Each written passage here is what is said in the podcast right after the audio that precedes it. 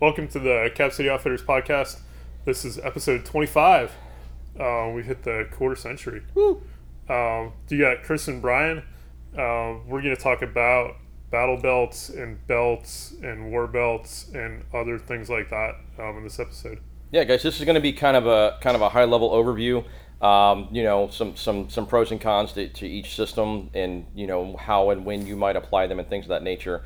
But this is going to be kind of a thirty thousand foot view um, rather than getting into the nuts and bolts um, of specific pouches and things like that, because that's multiple podcasts or multiple episodes over time. So, um, start off with just kind of kind of the what the three different systems or options are as we see them.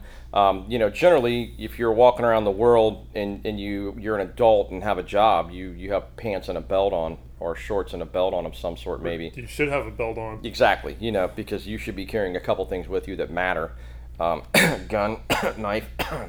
Anyway, um, so if you're, you know, if you're walking around the world and you got a good belt on, then you know you're you're probably a step ahead of a lot of different people um, in that regard. But having a good solid belt, we've talked about this from a concealed carry perspective. Um, it's it's the foundation for everything else you're dragging around with you, whether it's in your pockets or on the belt itself.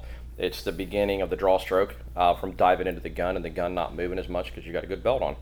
So you know belts from places like ASGI or uh, HSGI, uh, Volund Gear Works, um, you know, and a few other different vendors. Magpul. Magpul having a solid good belt on that's that's you know stable is also going to give you a little bit of pain relief.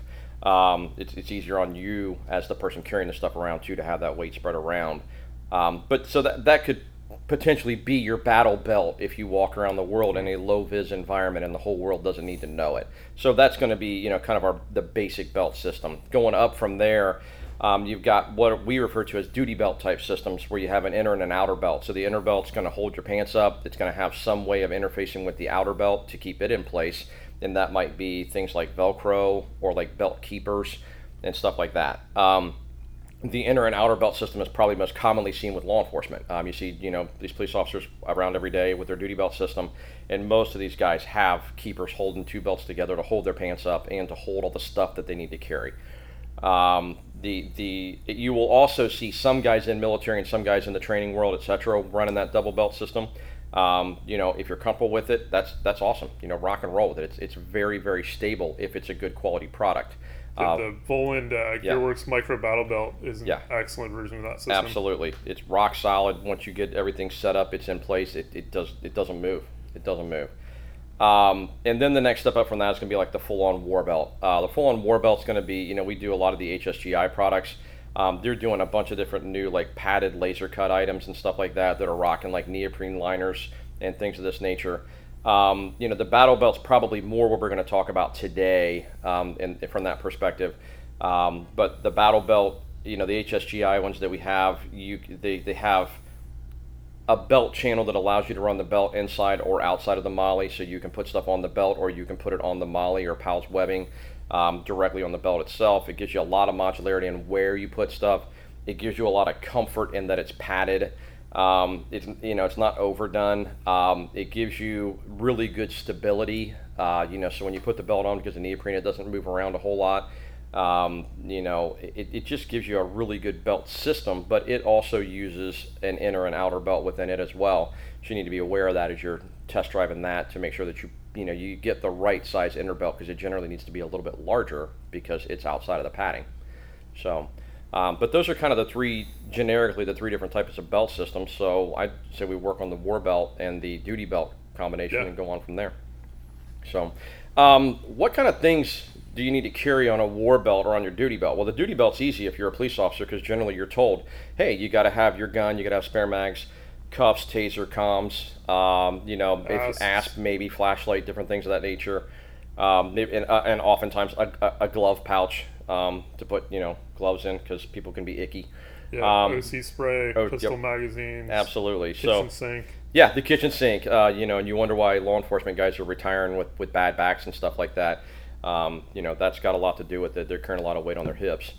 Um, but either way, you know, that's that system. So that might be dictated for you. Um, if you're building, uh, you know, that type of system, that type of duty belt system as a civilian for training, because you like the low profile aspect of it and like the stability of it, um, you know, then putting the things on there that you need, or, or, that's that's what you should do. If you're a shotgun guy and you don't own a rifle, then why put rifle mag pouches on it? Um, you know, having said that, there are all kind of shotgun carriage devices for ammo. Um, whether you're a gamer uh, doing competition stuff, or whether you're somebody who you know wants to go out and train with the shotgun, and it's shotgun cards and things of that nature, um, or just great big pouches to put loose shells in, which kind of sucks when you get down to it. If you're doing rifles, then rifle mag pouches. Uh, there's a lot of good stuff out there on the market. Uh, the HSGI stuff that we have, the tacos, there's soft tacos, there's hard tacos, there's double rifle mag tacos, there's rifle pistol combos, there's all different kind of things of that nature to let you fit whatever you need to fit in whatever space you have available. Um, the nice thing about some of the HSGI products is that they're modular and you can stack stuff where it already comes stacked. So if you're not like me and you have a limited amount of circumference, um, then you know having things where you can double up and stuff like that really matters. Just bear in mind that if you get really bulky, you're bigger than you used to be when you put it on. So getting out of cars and getting through doorways and climbing over stuff sucks when you start getting bigger than you're used to being. So. Um, same thing with pistol mags. If you're primarily you want to use this in a home defense role, you don't own a long gun, um, having something like that that has uh, pepper spray, uh, flashlight or spare flashlight, a multi-tool, a blade, um, your handgun and some spare mags and things of that nature for that defensive, for that home defense handgun, and also something like a dump pouch. You may have a phone in your hand as you're doing whatever it is you're doing, but you may need to get rid of that phone, and being able to throw it in a dump pouch and have it with you may be a really, really good thing.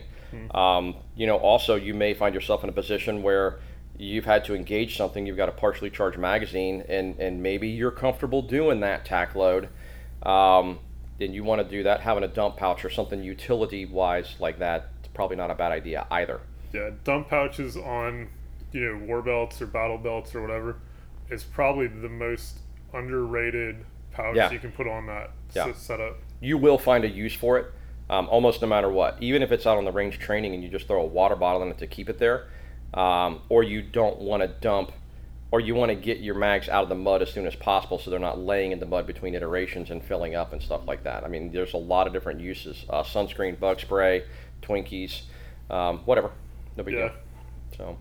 So, um, but yeah, so you know, defining what, what you want on that belt um, is going to be dictated by what are you trying to do with it. You know, Pat Rogers used to say that the the mission drives the gear train. What do you want to achieve with it before you start piling stuff on it? Um, anything yeah, to add? I'd, I'd add an IFAK. I'd like for I sure. Keep a, a full for sure.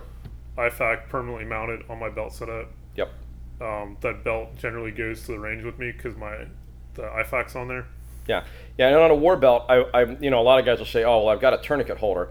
That's a great start, but on a war belt, I want the complete IFAK. I want to be able to deal with tension pneumothorax and, and potentially blocked airway and things of that nature, um, because you know if we're going to call it a war belt or a duty belt, it implies that we're doing work of some sort and just having a tourniquet on it, that's great for you know when you've got you know a, a, an issue on a limb, but you've got a whole bunch of your body that's not a limb that you can't put a tourniquet on. So you need other things to deal with that stuff too.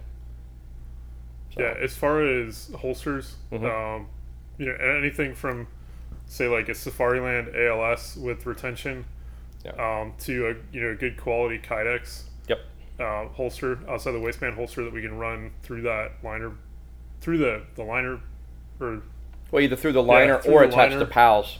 You know, attached to PALS. Yeah. Uh, you know, do we want something that we can get the the gun in and out of well that's going to yep. hold it securely? Yeah. Um, generally, with the war belt or the battle belt system, uh, we've got enough tension that if you don't have retention systems in the holster, um, the holster is still being pulled into the the pistol is still being pulled into the holster because it's under the holster is under tension. Yeah, yeah. Yeah, because generally they flex when you put them on. Um, you know, like, like, I said, the the holster, if you can get some type of manual retention or like a level one, like like Brandon you mentioned, an ALS is, is a great option. Um, simply because again, we're assuming that we're doing work. We're going to be in a little more aggressive environment, possibly dealing with different things, movement, etc. Um, you know, with concealed carry, you generally have clothes over, over the gun. The gun's inside your waistband. It's pretty stable, pretty secure, even without flippy switches, thumb switches, etc um, as long as it's in a good holster. The same thing applies, but when you start going external where other people can see the gun, um, if you're going to put it on and be in the public sphere, um, then you know the bad guy is going to see that gun, and, and he may want that gun. um, and he gets a vote. So having some manner of retention and an understanding of how to utilize it is, is can become a little bit different thing than concealed carry. So, um, all those same types of weapons and stuff like same needs apply to whether it's a duty system or the war belt system. Um, you know, the click on, click off battle belt system. Um, one of the, the pros and cons versus both. Getting rigged up in a battle belt and a duty type belt takes some time. Um, and again, if you're a soldier or you're a police officer getting ready to go on duty, on shift or whatever, you you know you're going to take time to get jocked up and do your thing, put your uniform on, put all these different things on, put spare guns on, um, and whatever else the case may be. Um, same thing with a soldier. If you're getting jocked up to go out and do a patrol or whatever at dismount, you know you're going to have time to get all that stuff on generally and get set up. Um, the advantage of like the war belt, the click on, click off war belt versus a duty belt system is that you could literally have the war belt hanging on a bedpost and throw it on if something goes bump in the middle of the night and have it right now. Yeah, it's the diff- It's it's five minutes versus five seconds. Yeah, absolutely. Um, you know, so so that's probably the biggest pro of the war belt system is is is it's quick. Um, secondarily, it's adaptable. You can change the size of it. So if one day you're out literally training in shorts and a t-shirt because it's 95 degrees, um, and then the next day you're out training in winter gear because it's hot out, and hey, it's Ohio, um, or because it's really cold out and you're in winter gear, um, you know, then you can adjust the size of that belt fairly easily. Um, the duty belt system is is a little less adaptable, but still pretty good in that regard. Provided you have belt loops. Exactly, exactly. Um, and then going beyond that, if you look at if, at the um, probably the con of the war belt versus the duty belt is like if you have Matt's micro battle belt, the Volund Gearworks micro battle belt, it, it does not move at all. Uh, it is rock solid, locked into place.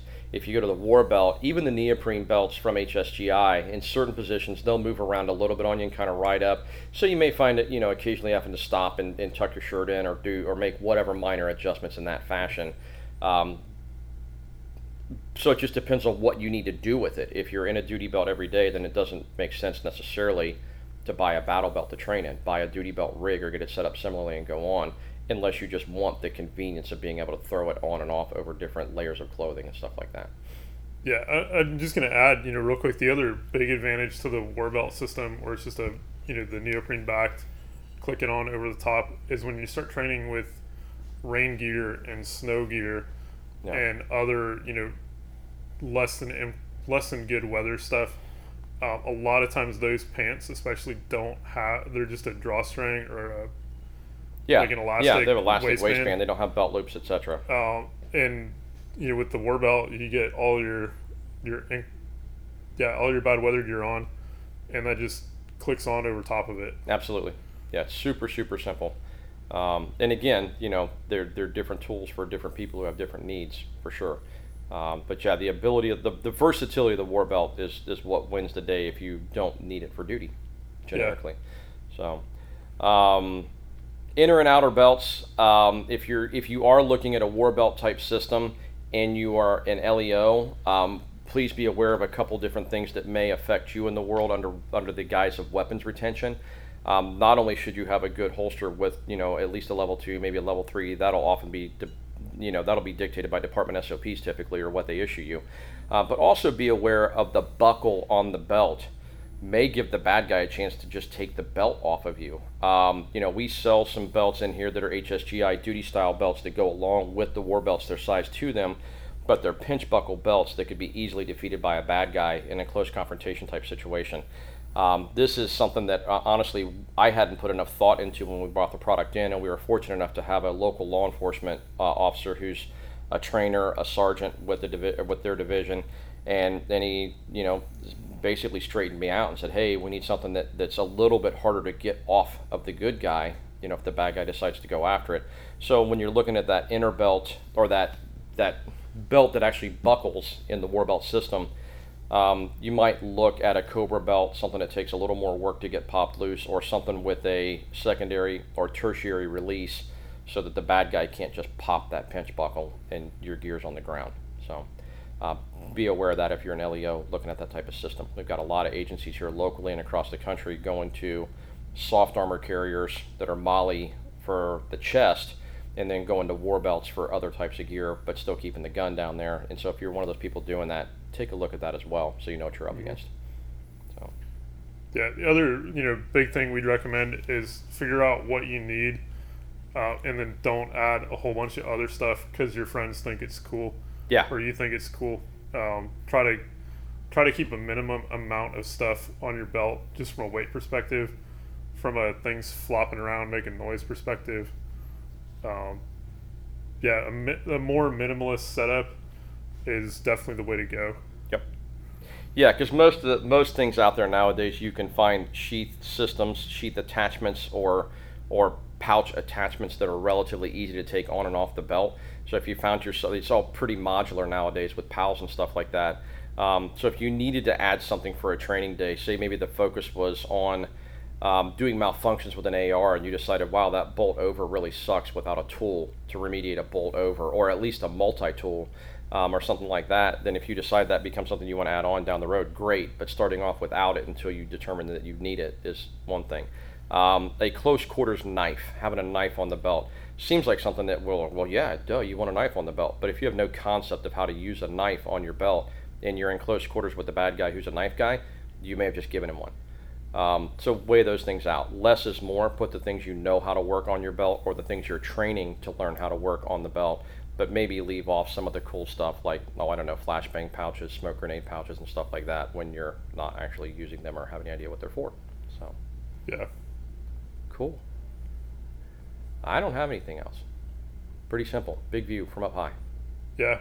The other, you know, the other thing to consider, and I had really good success with this um, a couple of years ago in training classes down at Tactical Response, uh, was just rocking, you know, tacos and things like that on my normal concealed carry belt. Yeah. Um, it takes longer to set it up, but I was the only guy that could go in and pick up pizza on the way back to the team room um, and still carry a gun because I could untuck my shirt and it draped over all my stuff yeah. and everybody else was rocking drop legs or big war belts and couldn't Yeah. conceal anything.